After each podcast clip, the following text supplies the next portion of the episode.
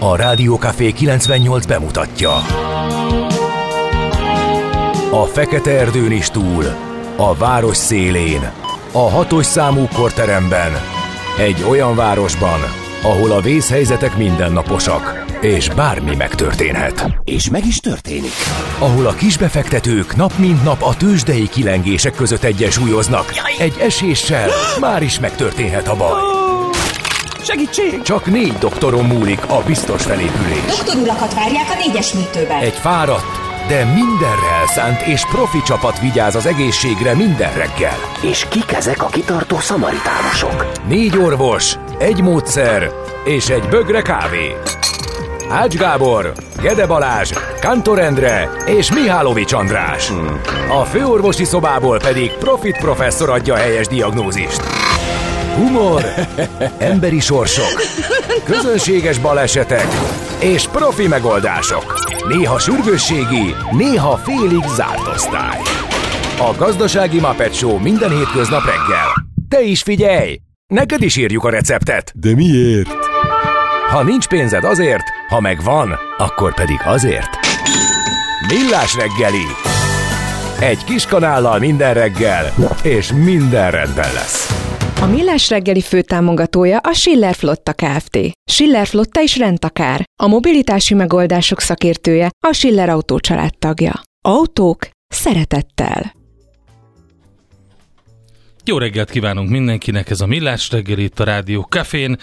Hmm, 27-e van, ezt nem tudtam pontosan.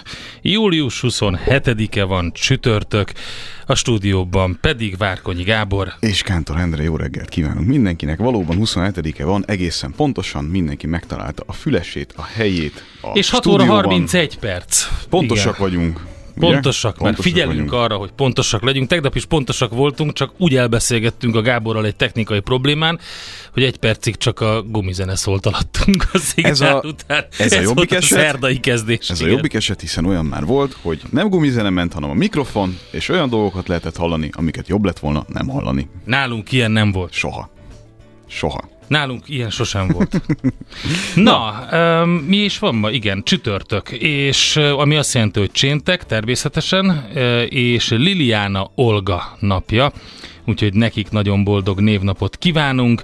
Van még jó pár név a naptárban, Celestina, Györe, Konstantin, most így próbálok így kivál. Hugo, Hugo nap is van. Nekem Nagyon az Aurél és a Bertold is tetszik. Igen, de az Aurel meg a Bertold egy ilyen klasszikus, mondjuk a Hugo is valószínűleg, igen, név. Talán Auréllal meg Bertolddal talán lehet találkozni. Nem tudom, van Hugo ismerősöd? Ö, Ugye? Van. Tényleg? Van. Ne viccelj. Van, van egy darab. Egy fiatal, vagy, vagy idősebb, vagy? Kérlek szépen, szerintem ilyen velem, velem Na, egykorú. meglepetés. Hát mindig vannak ilyen extravagáns megoldások, mondjuk Pentele ismerősöm, Pente, az nincs. Vagy Pantaleon. Milyen jó lenne. Várkonyi Pantaleon. Vagy, vagy Rolf. Kicsit a, a Várkonyi Rolf, hát... Az, az egy kicsit keményen Az hangzana, kemény, nem? igen. igen. Az Rolf. Nem Várkonyi Rolf vagyok. Egy BMW nyaklánccal ezt így el tudom képzelni. Ez itt nem a squattingon. Squatting Slavs Intrex oldal. Pedig az olyan.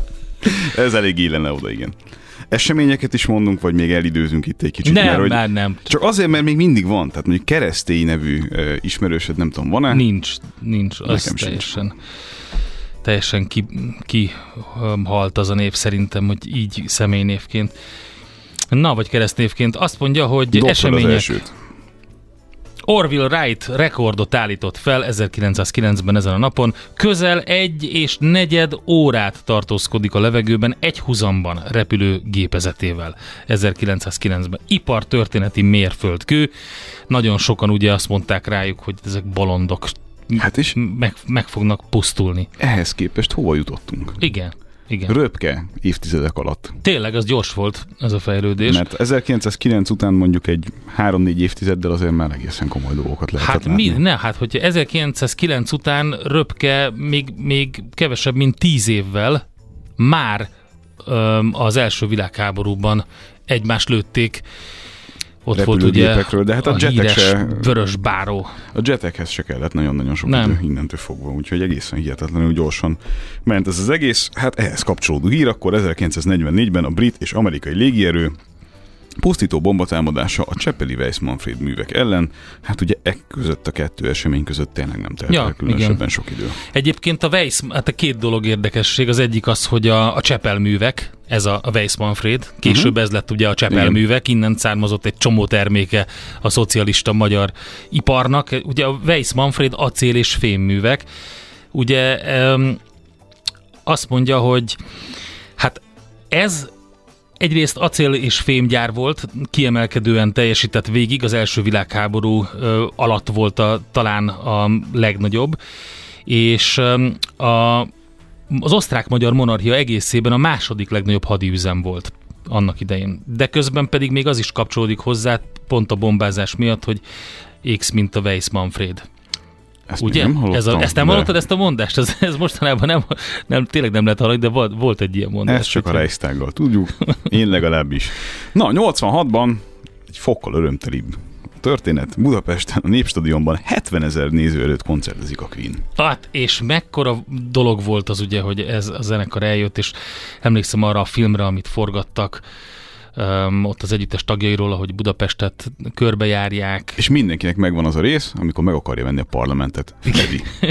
Fedi. Mert hogy az milyen, milyen menő az az épület ott. De azért az még mindig megdobogtatja szerintem a szíveket, amikor énekli a tavaszi szélt a, Igen. a koncerten, és, és, és a, a tömeggel együtt énekli, szóval azért, és milyen jó megtanulta. Abszolút. Tehát azért Hát ez azért zseniális. Ő nagyon nagy mágus volt. Zseniális Ebben, húzás volt, igen. ebben egyetérthetünk.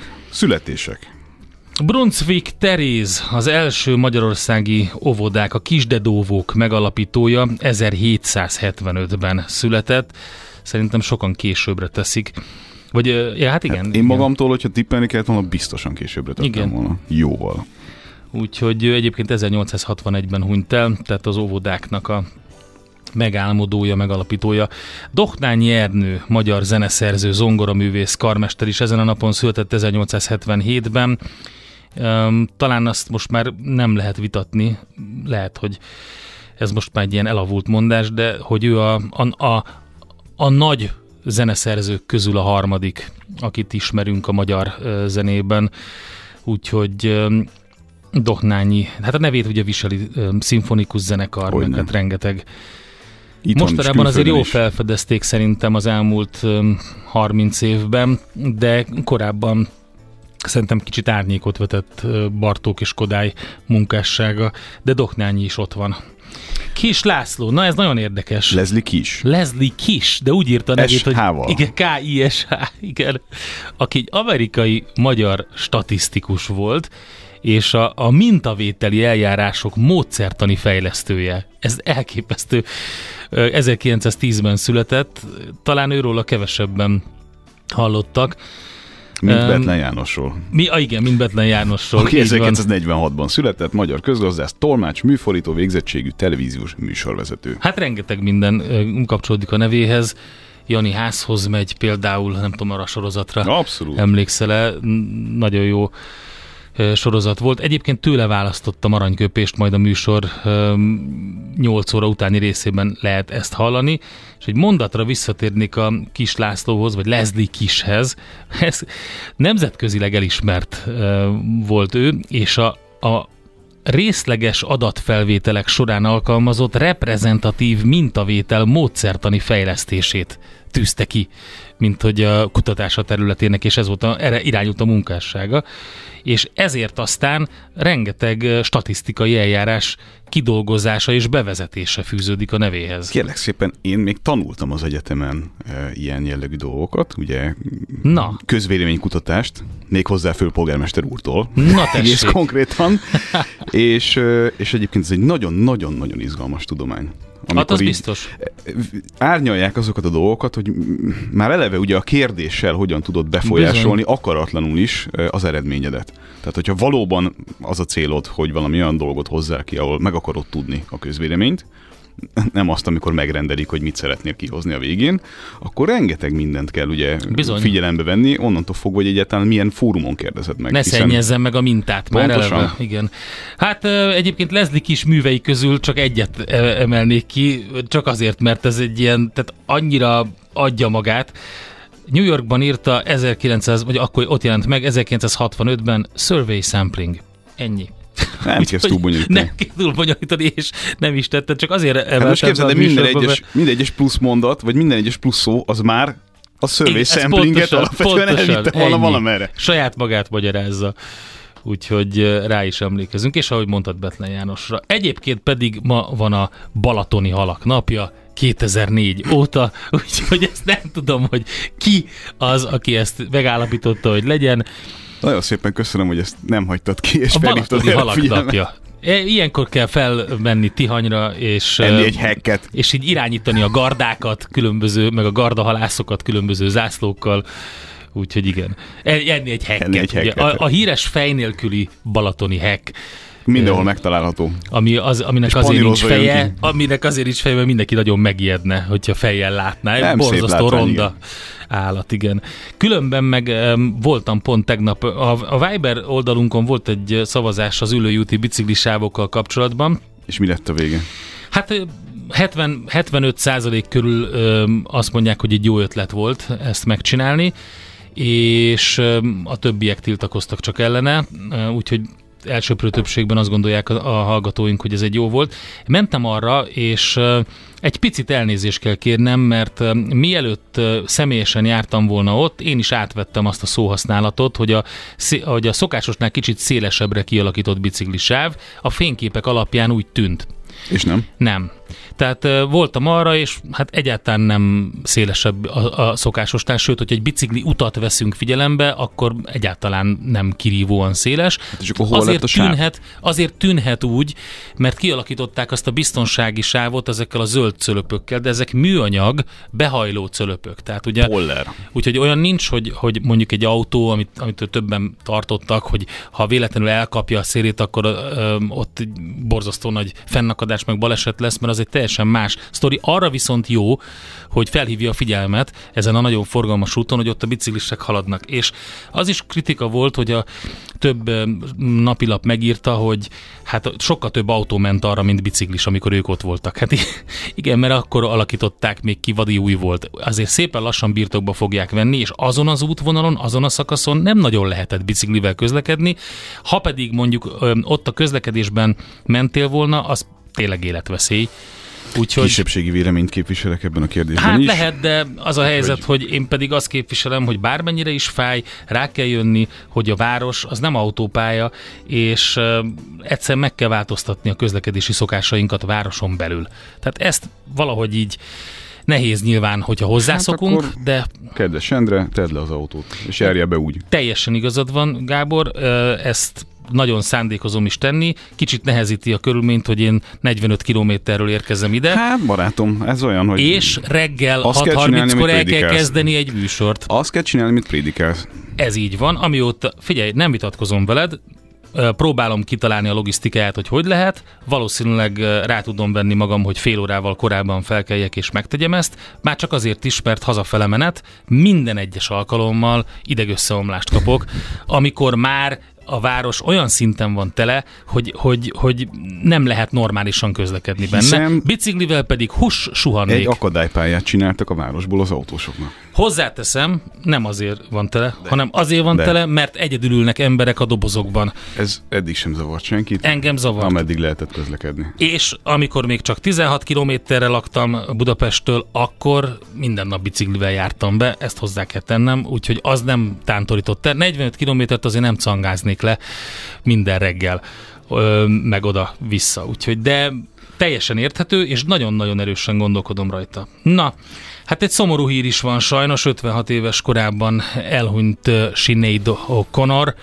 Hát valahol várható volt sajnos. Igen, látszott, hogy, komoly problémákkal küzd, és próbáltam megfogalmazni, hogy hogy, hogy lehetne azt vele kapcsolatban elmondani, hogy, hogy mi, mi volt a baj. És, és valami olyasmire jutottam, hogy, hogy vannak olyan művészek, én nézegettem koncertjeit, fellépéseit, és vannak olyan művészek, akik annyira érzékenyek, hogy egyszerűen nem tudják elviselni azt, ami történik a világban. Tehát semmilyen szinten nincsenek erre felkészülve. Meg szerintem azért nála valószínűleg benne volt az is, hogy elég hamar lett nagyon-nagyon sikeres. És azért az a személyiségfejlődésnek hát, de jó, de azért egy... ez sok mindenkinél előfordul. Ő egy tehát, tehát különböző mikor, típusú... Mikor volt? 90-ben volt a Nothing Compares to You, ugye? Az, ami, egy ugye? Sti, ami egy Prince szám, és ezzel volt egy vitája is a prince egyébként, mert a Prince még a The Family című zenekarának írta ezt, ami egy ilyen mellékprojektje volt a Prince-nek, uh-huh. és ezt megtalálta Sinead O'Connor, és hát megmutatta azt. Kedves hallgatók, az egy feldolgozás, aki ezzel nem vitatkozik mindig. 23 éves volt akkor. Igen, és tényleg sikeres lett, de, de nem, tehát hogy is mondjam, tehát vannak olyan zenészek, akik nem mindenkinél ugyanaz a cél, a motiváció, hogy ő a színpadon legyen. És hogyha meghallgatjuk Sinédo Konart, hogy ő hogy énekel, milyen a hangja, milyen az előadásmódja, mi az, amit képvisel, ő mindig próbált óriási gondokra felhívni a figyelmet, óriási problémákra, valami ellen tiltakozni. Hát a híres Saturday Night Live felvétel, amikor élőben széttépte a pápa képét, ugye, tiltakozván, és később is elmondta, hogy ő hithű katolikus, mielőtt ugye megtért volna, mert utána iszlám vallásra tért, de hogy hogy hát most ha, ha visszanézzük, amiket mondott akkor a, a katolicizmussal kapcsolatban, és azzal, hogy, hogy maga az egyház mit csinál, és mit képvisel, és hogy lépjenek fel az abúzálás ellen, akkor igazából igazat kell neki adnunk, úgy retrospektíve. Uh, ugye akkor ezt egy kicsit máshogy fogták fel, a Madonna neki is rongyolt. Érdekes, hogy az iszlámmal szemben ugye nem fogalmazott meg ilyen éles kritikákat. Az isz- iszlámmal szemben ugye azért nem fogalmazott meg éles kritikát, mert azt gondolta, hogy az a megoldás. Tehát Aha, ugye akkor hát, már egy útkeresésnek volt egy Én meg más gondolok szakasza. megoldásnak. Valóban, de ez most így, tehát most ne, hát lehet, hogy valamivel későbbi, ugye, hogyha te lehet, ki, hogy tovább él, te akkor... kiemelsz valamit, ami, ami érthető, de hát, hogy mondjam, szerintem azért ő nem volt stabil, semmilyen értelemben. Hát, az látszott rajta. Nyilvánvalóan nem volt stabil. És az, hogy túlérzékeny, az szerintem mindig nagyon jót tesz a művészi értéknek. Tehát, hogy az egy, az hát egy ilyen... összeroppantotta a realitás. Hát, és ez ezt. egy nagyon fájdalmas dolog, tehát valószínűleg azok, akik a környezetében voltak, nem tudtak rajta úgy segíteni, ahogy, és aztán a fiának az elvesztése meg biztos, Ez hogy egy, így van.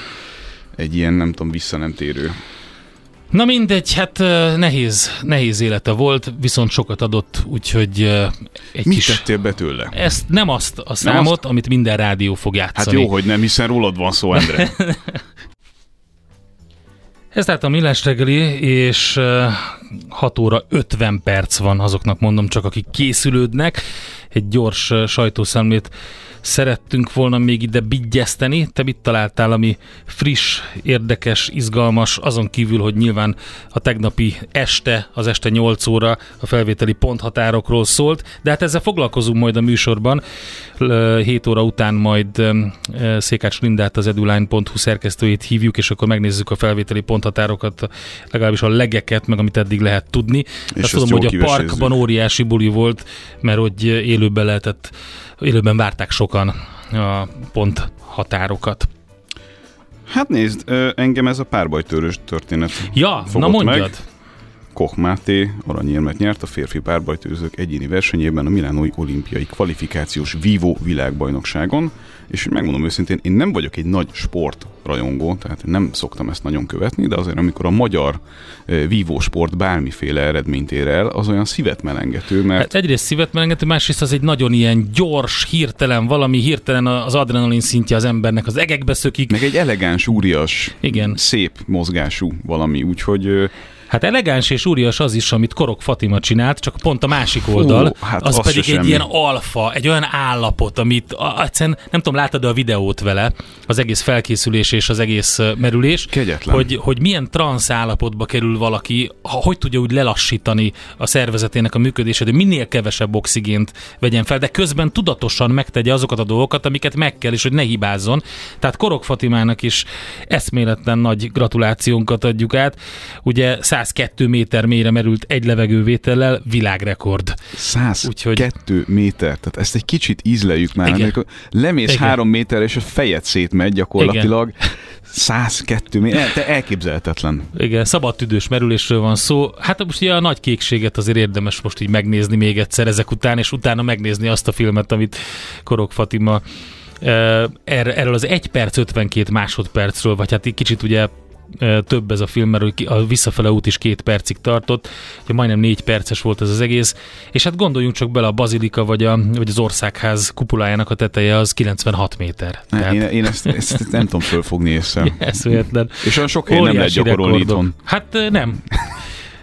Na, azt mondja, hogy hát rengeteg uh, hír még, ami érdekes. Uh, tegnap ugye nem volt idő, és nem is tudtunk vele foglalkozni, hiszen adás után jött ki az új orvosetikai kódex, amiről azt fogalmazta meg az egyik um, orvos Hegedű Zsolt, hogy Magyarország ennél sokkal többet érdemel. Um, azt mondta, visszamegyünk vele 30-40 évet a szocializmusba és ő egyébként a Magyar Orvosi Kamara etikai kollégiumának vezetője. Azt mondta, hogy figyelmen kívül hagyja az európai jó gyakorlatot, a fejlődést nem szolgálja, a betegek orvosokba vetett bizalmát nem növeli, az őszintességet nem támogatja, nem transzparens az új orvosetikai kódex és ügyrend, úgyhogy az egészségügyi helyzet az fokozódik, hát a 24.hu-n lehet egyébként olvasni. Fel kellett volna hívnunk valakit, nem? Vagy valamikor föl kéne hívnunk Föl, valakit? ebben a feszített tempóban, ami most ezen a héten van, az irányításom alatt erre most már nem jut idő, de majd a Miálovics hát, úr a jövő héten.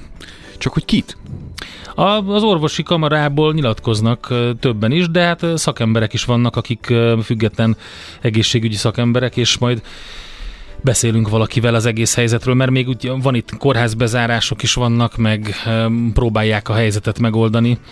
A másik, ami érdekes a g7.hu-n, az az, hogy több legyet egy csapásra a kormány, egy nemrég kihirdetett rendeletben egy új adónemmel, ami meglehetősen technokrata hangzású széndiokszid kvóta adónévre hallgat, tehát ez az új pénzbeszedés, a g7.hu-n lehet elolvasni. Ugye, Amit csomóan csinálnak, csak nem egészen értjük ezt, ezt a sasszézást, nem? Tehát, Igen. hogy ugye nem arról volt szó, hogy ez lesz, sőt arról volt szó, hogy ez nem lesz, Igen. akkor most akkor miért lett mégis, meg, meg kiket érint, meg hogy lett ez most bevezetve a hirtelen a semmiből? Na mindegy, szóval ott benne van a cikkben, hogy pontosan melyik cégeket érinti leginkább, például Bige László cégét, a nitrogénműveket, de aztán vannak a külföldi építőanyaggyártók is, akiket érint, és szintén ugye ők ki voltak mind a ketten érdekes módon célkeresztben voltak az elmúlt időszakban, vagy mind a két csoport, úgyhogy ez is egy, egy érdekes gondolat. Na jó. Csak nem azt akarod mondani, hogy ez akkor most pont jól jött. Nem, hát azt akarom mondani, hogy egy, amikor össze kell lapátolni 500-600 milliárdot, akkor mindenhonnan jó, hát új extra profit adót nem lehet, valamit kell. Na most ez még nem volt, akkor most legyen ez, de kérdés, hogy ez így működik-e. És az is, hogy a forintunk és a költségvetésünk és a gazdasági növekedésünk az merre tart. Ugye pont itt a múltkor elemezgették, és majd mindjárt a devizapiaci információkban is mondhatjuk, hogy hogy áll a forint. Tehát nem áll jó sajnos, pedig végül is jól halad a Magyar Nemzeti Bank azzal, amit elkezdett, és kiszámítható lett ez a, ez a pálya. Ennek ellenére viszont ugye a német gazdaság meg úgy tűnik, hogy egy kicsit úgy rogyadozik, és ez pedig majd szépen hatással lesz ránk is, úgyhogy sok izgalom. Na jó, nézzük a tőzsdét. Hol zárt? Hol nyit? Mi a sztori? Mit mutat a csárt? Piacok, árfolyamok, forgalom a világ vezető parketjein és Budapesten. Mi történt Budapesten? Bét. Nagy rali után mínuszos zárás a magyar tőzsdén, tegnap gyakorlatilag végig negatív hangulatban telt a kereskedés az európai tőzsdéken, és ez a rossz nemzetközi hangulat, ja, bocsánat, és a rossz nemzetközi hangulat alól a magyar piac sem volt kivétel. Hozzá kell tenni, hogy időszerű volt már az esés a hazai piacon, hiszen az elmúlt hetekben töretlenül emelkedett a BUX. Vegyes mozgásokat láttunk ma a vezető magyar részvénypiacoknál, azaz tegnap, ugye a Richter árfolyama 0,7%-kal került feljebb, míg, az, a, míg a magyar Telekom árfolyama 0,2%-ot emelkedett lett. Eközben az OTP árfolyama fél százalékos mínuszban járt, míg a MOL árfolyama 1 százalékot esett. A legnagyobb forgalom az OTP papírjaiban volt 5,8 milliárd forint, érték, alá, bocsánat, tehát 5,8 milliárd forint értékben cseréltek gazdát a vállalat részvényei, de a top 5-ben szerepelt még a MOL, a Richter, a Masterplast és az Opus részvénye is, és a hazai midkepek piacán jó volt a hangulat, a legjobban a takarék jelzálog bank és a BIF teljesített, előbbi 4%, utóbbi 3%-ot, 3,7%-ot erősödött, a sor végén az Opus állt 3,4%-os eséssel. Igen, hát érdekes volt a szitu, és a forint piacról még érdemes egy kicsit kitérni, mert hogy volt egy kis fordulat július elején a forint árfolyamában, volt Hát 370 körül láttunk árfolyamokat, és elindult fölfele, 380 fölé gyengült a forint az euróval szemben. Aztán utána visszakapaszkodott egy picit, és most megint úgy látszik, hogy, hogy ezen, a, ezen a szinten van, és ez azt jelenti, hogy egy hónap alatt 3,5 százalékos gyengülés van a forintban, miközben, hogyha körülnézünk, akkor a, az Lotyi a erősödött fél százalékot, a cseh korona pedig csupán 1,7 százalékot vesztett, a csupán, hogy a forinthoz értem, és hogyha megnézzük, akkor az elmúlt héten erősödött még jobban ez a trend, úgyhogy nem túlságosan nem áll jól a forint. Az Egyesült Államokban mindenki várta a döntést, meg is született, és megvolt az a nagy döntés a Fednek, 25 bázisponttal emelkedik a kamat, az azt jelenti, hogy 2001-ben volt utoljára ilyen szinten az Egyesült Államokban az irányadó kamat. Ez azt jelenti, hogy 5,25 és 5,5 százalékos az irányadó kamat. A legnagyobb kérdés az, hogy ez a lépés az utolsó szigorító lépése, mert van, aki már azt mondja, hogy kamatcsökkentés jön, vagy tartogatnak még további lépéseket, hát ez még nyitva van, úgyhogy erre várunk várunk. Ehhez képest voltak izgalmak az Egyesült Államok tőzsdéjén is. Azt mondja, hogy a trending természetesen a Meta volt, a, meg az Xpeng, ahol látszott a Volkswagen bevásárlás, 30% körüli plusz lehetett látni.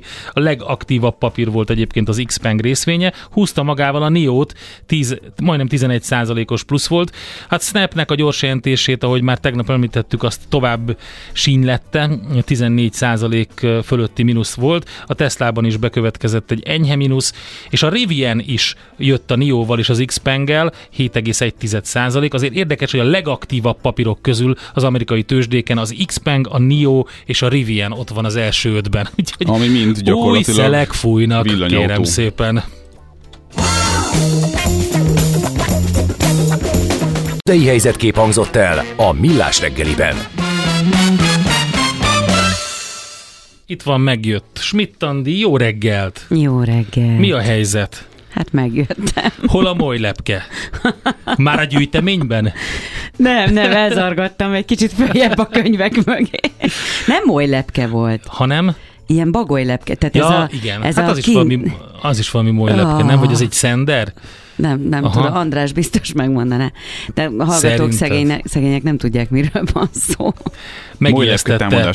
Hírolvasás közben megijesztette egy óriási mi, mit mondtál, mi az bagoly lepke? Ezt szerintem bagoly lepkének mondják, nem? Vagy Na, káposzta lepke, vagy mit valami mi, milyen színű volt? Lepke. Hát ez a barna, szürke, fekete. Ah, az valami szenderszerű lehetett inkább, szerintem.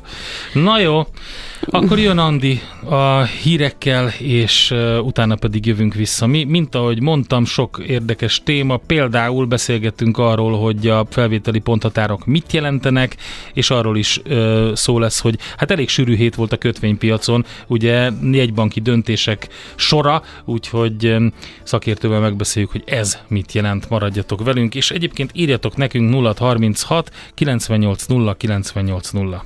A sötétség megszűnik, amikor megjelenik a világosság. A sötétség automatikusan megszűnik, amikor megjelenik a világosság. Millás reggeli. A mai világban könnyen félrevezetnek a csoda doktorok és a hihetetlen megoldások. Az eredmény? Hája pocim marad, a fej még mindig tar, a profit meg az ablakban. De már is segítenek a legjobb orvosok. Doktor megelégedés, doktor higgadság, doktor vidámság és doktor nyugalom. Doktor úr, ennek össze-visszaver a GDP-je, a pulcosa meg egy csökkenő gyertya. Két végéről égette. Ezt visszakalapáljuk, és olyan hozamgörbénk lesz, amilyet még dr. Alonso Mózdi sem látott. Millás reggeli. A gazdasági Muppet Show. Figyelem! Fogyasztása függőséget okoz. A Millás reggeli főtámogatója a Schiller Flotta Kft. Schiller Flotta is rendtakár. A mobilitási megoldások szakértője a Schiller Autó tagja. Autók szeretettel. Jó reggelt mindenkinek, 7 óra 14 perc van, július 27-e csütörtök, ami kispéntek, köztudomásulag. Ez a Millás reggeli, itt a Rádió Café 98.0-án Várkonyi Gáborral. És Kántor Endrével.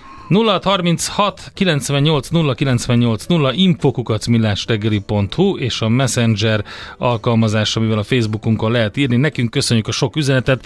Azt mondja a kedves hallgató, az a csillebérci az jó volt, hogy a friss reggel volt 10,7 fokot mért csillebércen, talán Viberen jött az üzenet, ahogy a Gézunak is a reggeli, igen, Tibor írta, csillebérc 10,7 fok friss reggel, és falottel van a Gézunak a ma reggeli ö, kis életképe. Megfigyelhető, hogy a filmes, színházas hangosító hasonló ilyesmivel foglalkozó technikusok pólója kb. ugyanolyan mértékben kopott, fakó, fekete színű.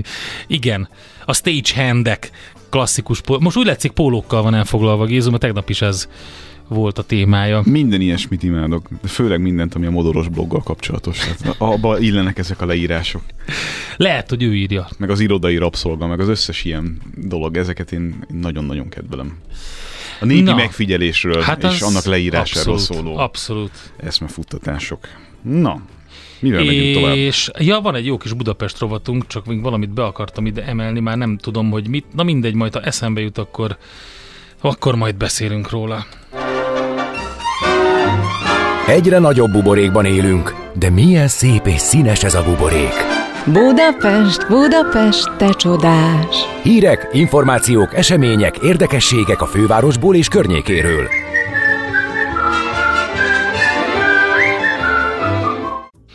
Na nézzük. Vízügyi helyzet. Hát az biztos. Nem emelni a fővárosi önkormányzat a lakossági vízdíjat, csak azt szeretné elérni, hogy a gazdasági szereplők piaci áron kapják a vizet. Erről Tüttő Kata beszélt a híradónak.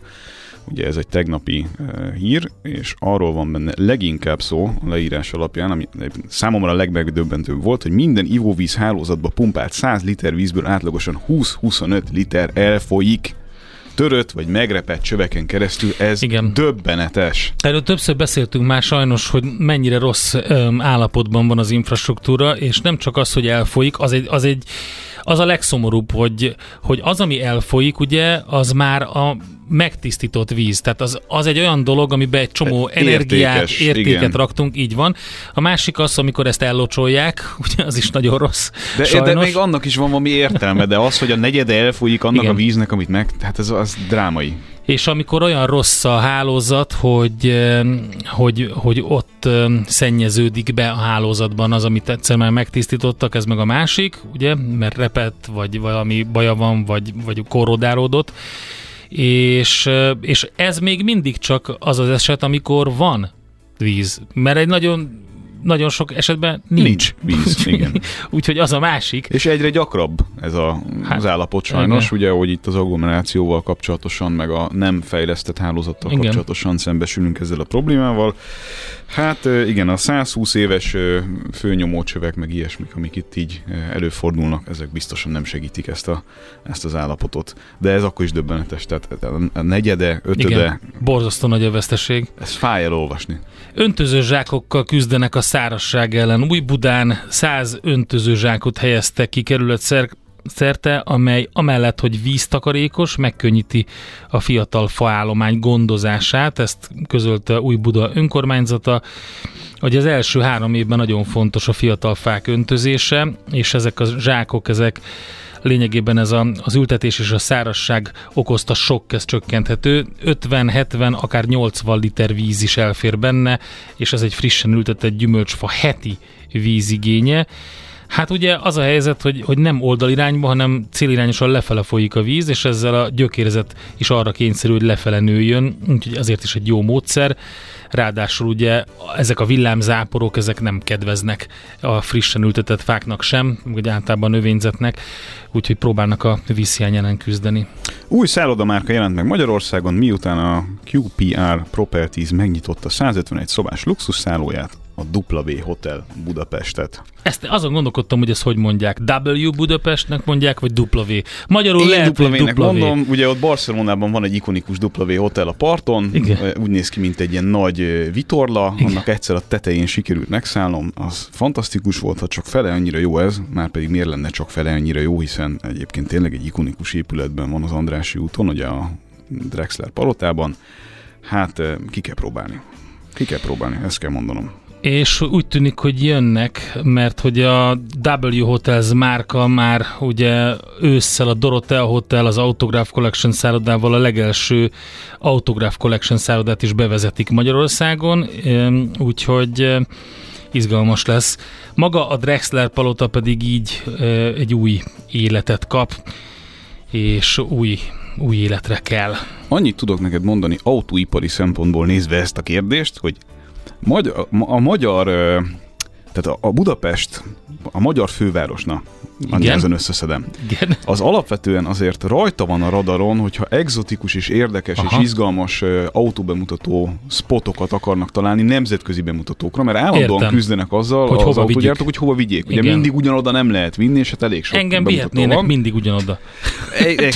Én is tudnék mondani olyan helyet, ahol újra és újra át tudnám élni ezeket a csodás élményeket, viszont eddig elég nagy probléma volt autógyártói szempontból, hogy nem tudsz biztosítani olyan szállást, mondjuk egy magasabb kategóriás autó bemutatója kapcsán, ami hetekre lefoglalható lenne, mert ugye ez legalább két-három hetes spot szokott lenni, és, és megfelelően és izgalmasan ki lehet szolgálni nemzetközi újságírókat új autóbemutató kapcsán. Hát úgy látszik, hogy egyre több ilyen alkalom van arra, hogy még több autó bemutatót hozzanak ide, mert hogy azért ez előfordul.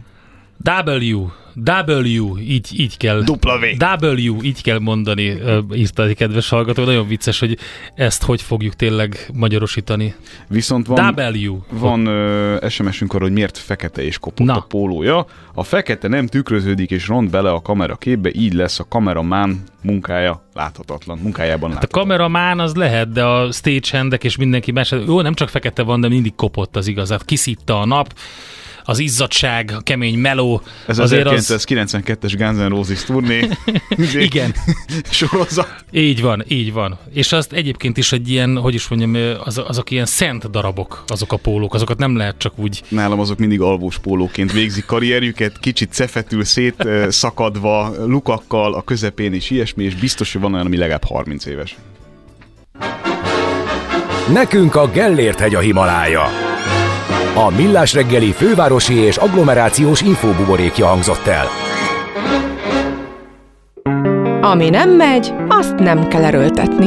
Millás reggeli hát izgalmas pillanatokat éltek át mindazok, akik eh, élőben ott voltak a Budapest Parkban, és várták a 8 órakor eh, kihirdetett eh, felvételi ponthatárokat, meg az SMS-eket, meg az üzeneteket, meg hát nyilván azok is, akik nem ott voltak, de hogy nagyon érdekes, mert hogy 126 ezer diák sorsa dőlt el tegnap este, vagy hát legalábbis került egy irányba tegnap este 8 órakor. 126 ezer diák szeptemberi programja.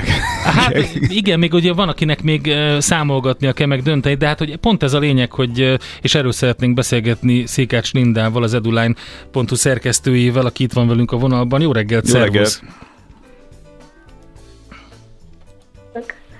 Bocsánat, itt vagy. Igen, na, szóval, hogy um, azt nézzük meg, hogy az idei felsőoktatási felvételi az uh, miért volt több szempontból is más, mint az eddigiek. Uh, ugye többen is jelentkeztek, mint a korábbi években, meg voltak még más különbségek is.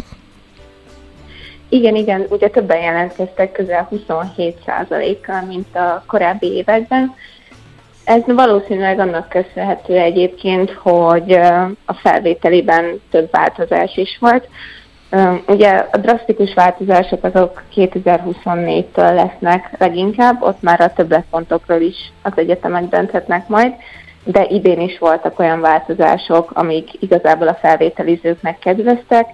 Ez a minimumponthatárok, a központilag meghatározott minimumponthatároknak a megszűnése volt, Ugye ez a korábbi években 280 pontot jelentett, most már ez alatt is be lehetett kerülni bizonyos képzésekre, illetve a másik, hogy az egyetemek hatáskörébe került az, hogy kell-e emelt érettségi bizonyos szakokra.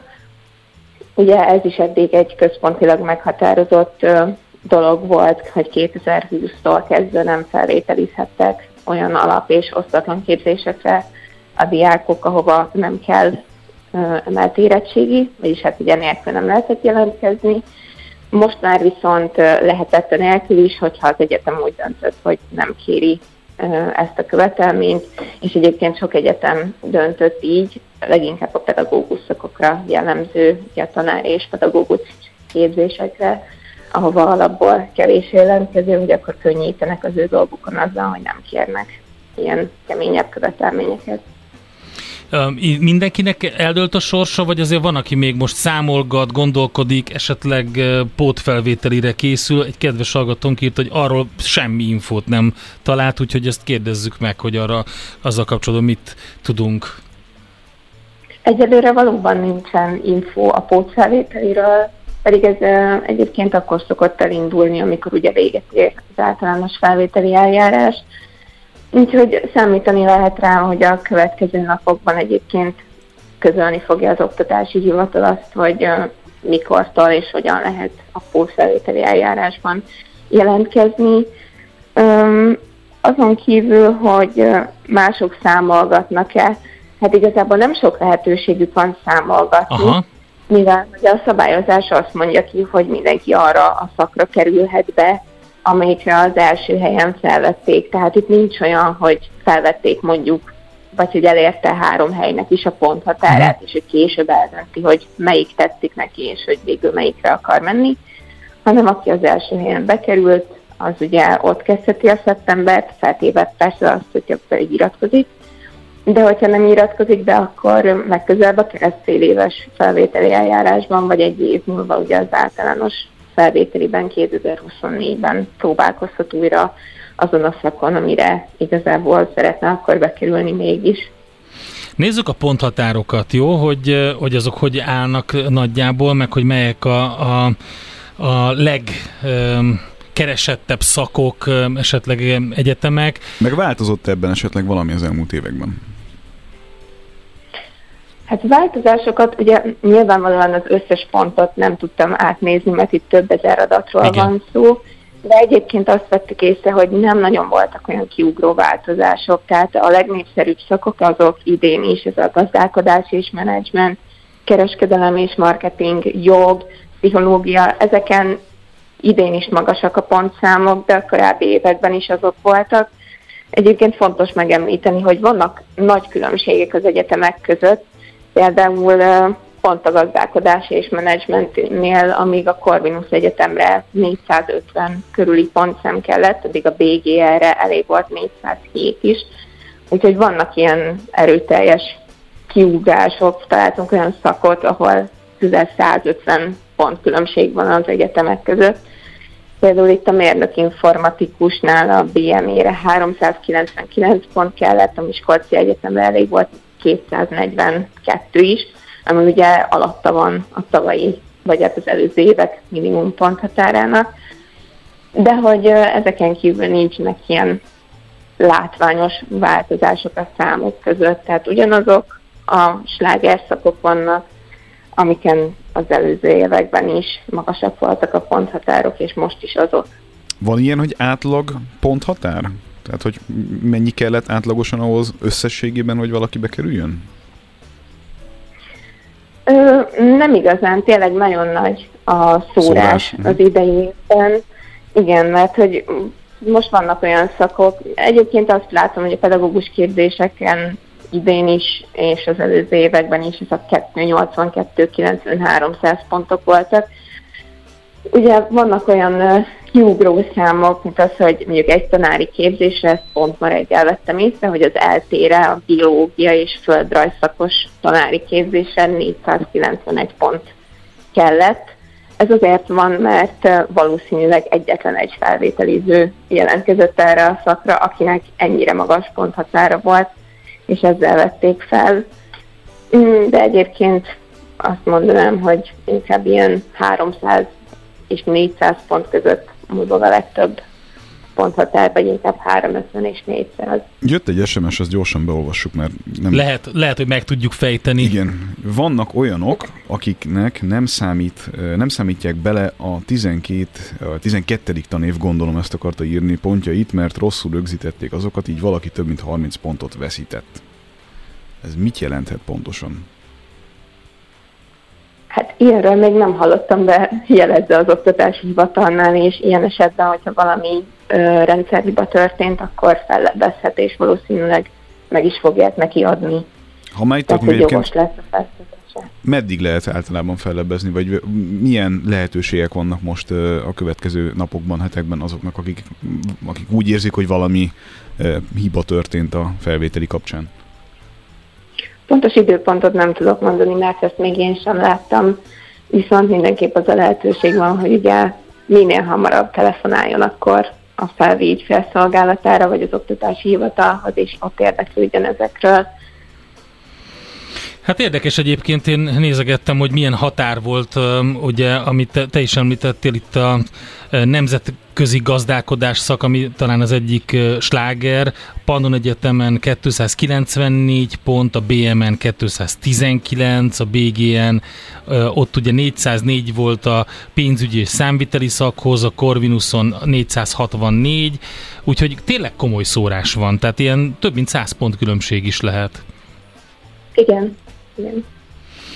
Na hát mindenkinek szurkolunk, hogy jól sikerüljön majd a szeptember. Köszönjük szépen ezt az összefoglalót, és akkor várjuk a oktatási hivataltól, meg az Eduline-tól a friss híreket, hogy egyáltalán mit lehet majd még tudni. Az oktatási hivataltól egyébként szerintem azt is várjuk, hogy mikor kezdődik a tanév, meg hogy hogy fog kinézni a norm, mert azt még azt se, azt se közölték, úgyhogy az se lenne rossz egyébként egy augusztus környékén meg már ki fog tanítani. Tudni, hát az az egy földrajz szakos, biológia szakos, ő, ő nagyon kapós lesz, úgy látszik majd, amikor végzett. Úgyhogy oké, okay. köszönjük szépen az információkat, további szép Köszönöm. napot, jó munkát, szervusz! Székács Lindával beszélgettünk az eduline.hu szerkesztőjével a felvételi ponthatárok kapcsán. Az ország egy kórház, és nem tudod, ápolt vagy, vagy ápoló. Millás reggeli Megfelelő alapozás nélkül semmit nem lehet jól megépíteni. Kerüld el az alaptalan döntéseket.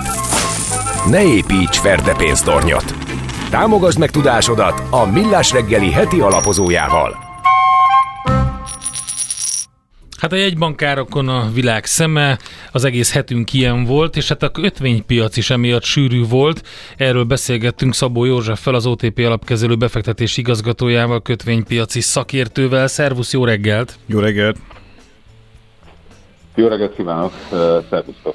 Na, hát ugye meg volt kedden a Magyar Nemzeti Banki döntés, aztán utána a nemzetközileg igencsak várt, és legalábbis a várakozásban izgalmas Fed ülés, majd a döntés és az azt követő kommentár.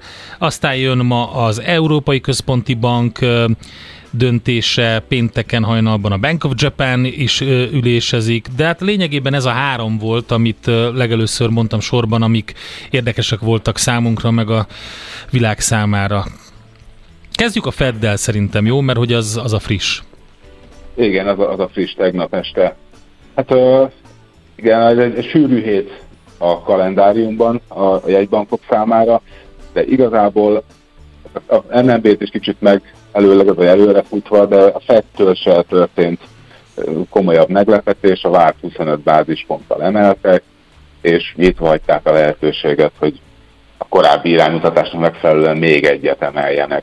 Ugye júniusban tették közé a, a negyedéves iránymutatást, akkor az azt mutatta, hogy uh, kettőt szeretnének, a terveznek még emelni, ebből most egyet megvalósítottak.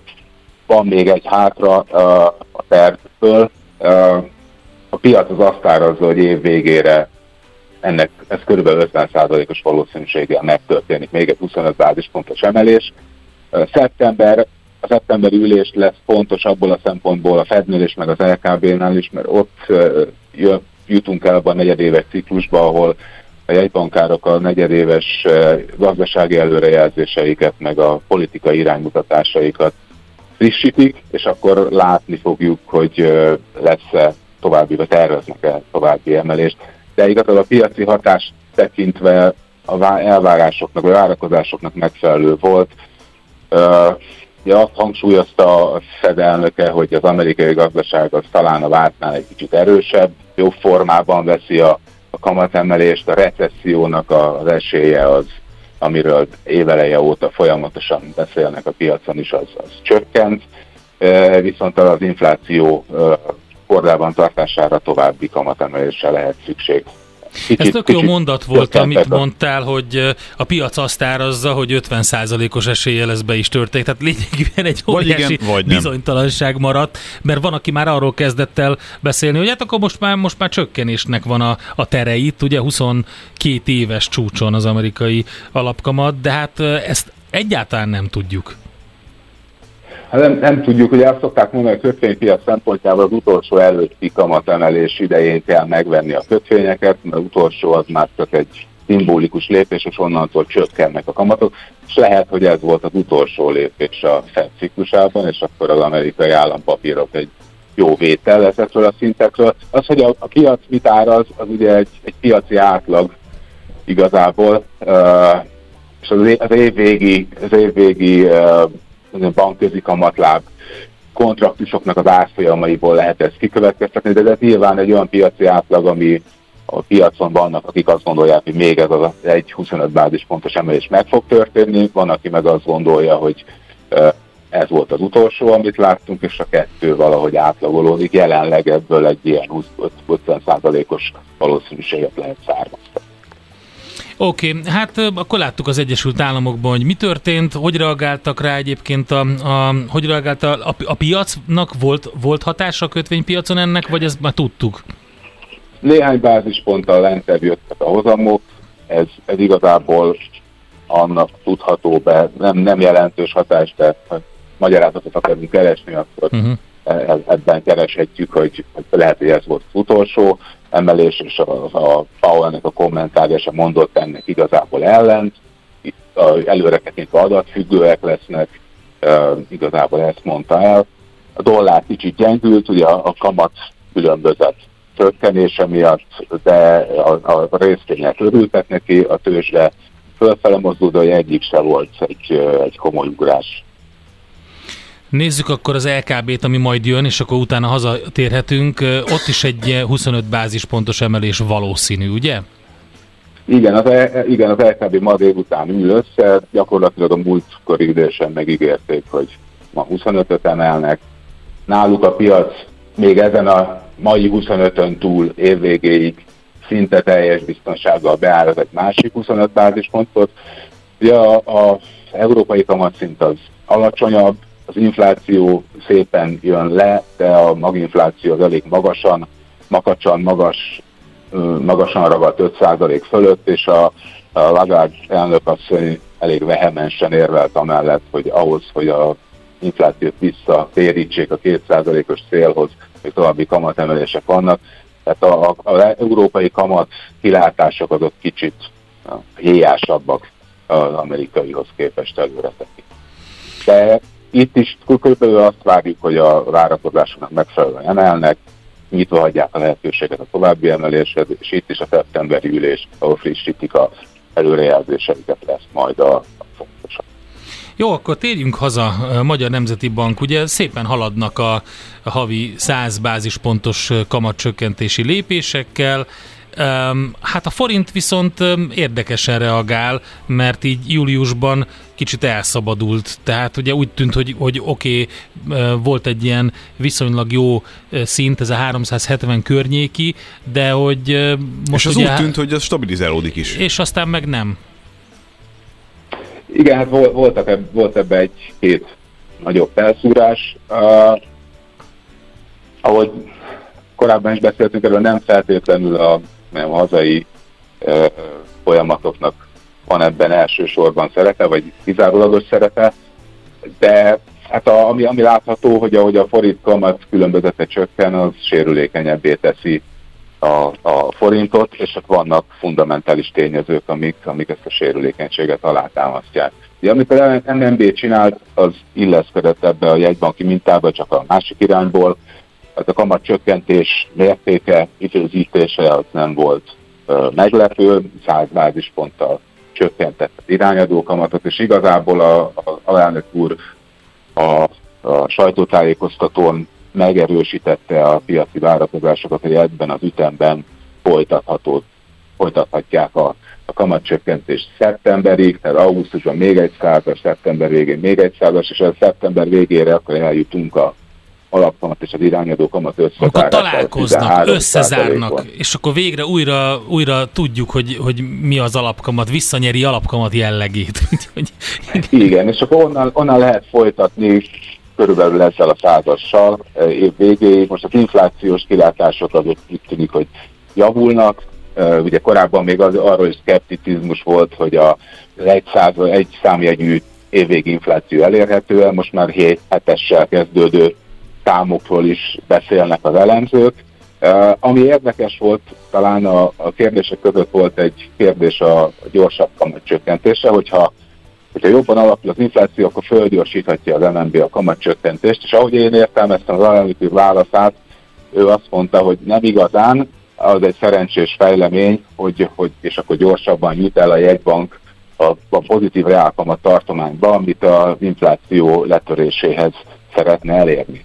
De kicsit érdekes abból a szempontból is, hogy a, a reál kamatot azt a visszatekintő inflációs, az előre tekintő kamatok különbözeteként mérjük, de hogyha előre tekintve mérjük, akkor lehet amellett érvelni, hogy már most is nagyon erősen e, pozitív a, a magyar reálkamat. Ugye hó per hó inflációs számokban akár negatív számokat is láttunk, már a május inflációs Poperó negatív volt, és a nyáron tipikusan az élelmiszerárak, meg a szezonális áralakulás miatt nem kizárható, hogy lesznek még ilyen negatív hónapok, de nagyon gyors infláció csökkentés várható, csökkenés várható az év második felében. Ami mindenkit foglalkoztat, az talán az, hogy lesz-e még 400-as az euró.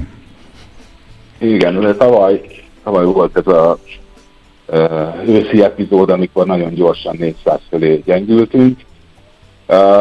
Ebből a szempontból érdekes volt, megjelent egy egybanki tanulmány, ami, ami a 2020-as évek inflációs befolyását vizsgálta, tehát az árfolyam alakulás inflációs befolyását. Azért is érdekes, mert ugye még 23-at írunk, tehát még előttünk van az évtized jobb, nagyobb része, és talán azért érdekes az, hogy egyfajta rezsimváltás jelent a árfolyamról történő egybanki gondolkodásban is. Ugye ez a tanulmány az azt két megállapítást tett, egyrészt, hogy a árfolyam gyengülésnek nagyobb hatása van az inflációra, tehát a gyengébb árfolyam az erősebb, magasabb inflációt okoz, mint, mint korábban, és hogy a reálgazdasági hatása, tehát főként az exportot segítő hatása az jóval gyengébb, semleges, vagy akár negatív is lehet. Ebből azt a következtetést lehet levonni, hogy egy banknak nem tetszik a, a gyengébb forint árfolyam, és és hogy e, e, ebből, ebből adódóan a, a láfér csúcsok mögöttük vannak. De ez egy meglehetősen más... erős paradigmaváltás, nem? Ahhoz képest, amiről eddig szó volt itt évtizedeken át, vagy éveken át. Hát ugye megváltozott a külső környezet, egy a inflációs meg a kamat környezet is, másrészt tavaly őszi turbulenciából szerintem a jegybank is levonta a, a tanulságokat. Uh, most a kérdés, tehát a, a szándék az, az elég erősnek, meg egyértelműen látszik a jegybank oldaláról, hogy a forintot stabilizálja, és ezzel, ezzel segítse az infláció csökkenést. Kérdés az, hogy képesség lesz rá. Az egyik probléma ez a kamat különböző olvadása. Ugye beszéltünk, hogy a nagy jegybankok azok tovább emelnek, az MNB az elég ütemesen havi 100 bázisponttal csökken, tehát a, a forintnak a, a védettségét, ez a, ez a puffer, ez folyamatosan olvad, a külföldiek állampapírállománya az rekordszinten van, 7000 milliárd forint fölött, és lassan, ahogy a, a, az a kamat különbözet olvad, és, és a, a magyar kötvénypiac jól teljesít, külföldiek megfontolhatják, hogy ezeken a pozíciókon profitot realizálnak, és akkor a forintot is eladják, ami egy kis gyengüléshez vezethet. Ezen túl pedig vannak fundamentális uh, sérülékenységeink, ugye továbbra is magasabb az infláció, mint a mint az eurózónában, tehát egy folyamatos leértékelődése lenne szükség, hogy a versenyképességét megtartsa a magyar gazdaság, vagy pedig egy, egy termelékenység növekedésre, és, és vannak komoly finanszírozási dilemmák is, például az EU forrásokkal kapcsolatban és a, és a költségvetési hiányjal kapcsolatban is, ami nagyobb állampapír kibocsátást hát igényelhet. Tehát van egy csomó nyitott kérdés még, és szerintem ezért sem tudott pontosan válaszolni arra Virág Barnamás, hogy mi lesz majd a következőkben. Hát jó, figyeljük és reménykedünk ebben a, ebben a forint árfolyamban, hogy inkább visszakorrigálunk a 370 fele, az lehet, hogy a, a kényelmes mindenki számára. Oké, József, köszönjük hát, szépen. A... Ja, mondjad még. Nem, azt gondolom, hogy a, a kamat különbözet csökkenése miatt valószínűleg a volatilitás is növekedni fog a, a forint árfolyamában, euróforintban, de látszik a szándék a jegybank részéről, hogy ezt Igen. stabilizálja vagy elkerülje. Oké, okay, köszönjük szépen az információkat, szép napot, jó köszönjük. kereskedést nektek! Köszönöm, szervusztok, minden jót!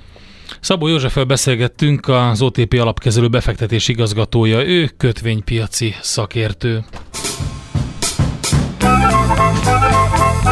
A Millás reggeli heti alapozó rovata hangzott el. Helyez döntéseidet megfelelő alapokra.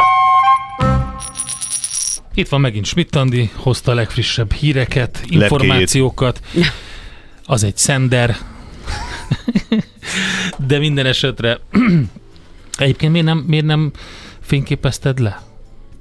Örültem, hogy elhesegettem lefényképezni. Majd benne lesz a szilveszteri válogatásban. Jó, hogy fölvetted. Elmentettem.